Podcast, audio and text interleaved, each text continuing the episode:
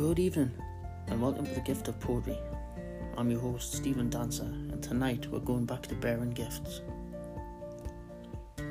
Tonight's gift is nature.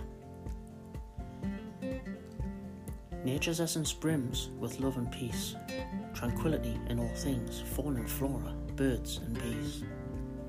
We set foot in our forests, fresh air and a sickly sweet scent captivates our senses our minds filled with healing emotions, and our hearts with caring intentions. The silence, a melody upon listening ears, a beautiful reminder that nature is a haven for our emotional well being. The sounds which erupt when we sit in silence are crystal clear. A symphony which echoes through the natural world has the power to bring it here. Nature creates what the mind truly seeks inspiration born from beauty which the eyes and soul can see.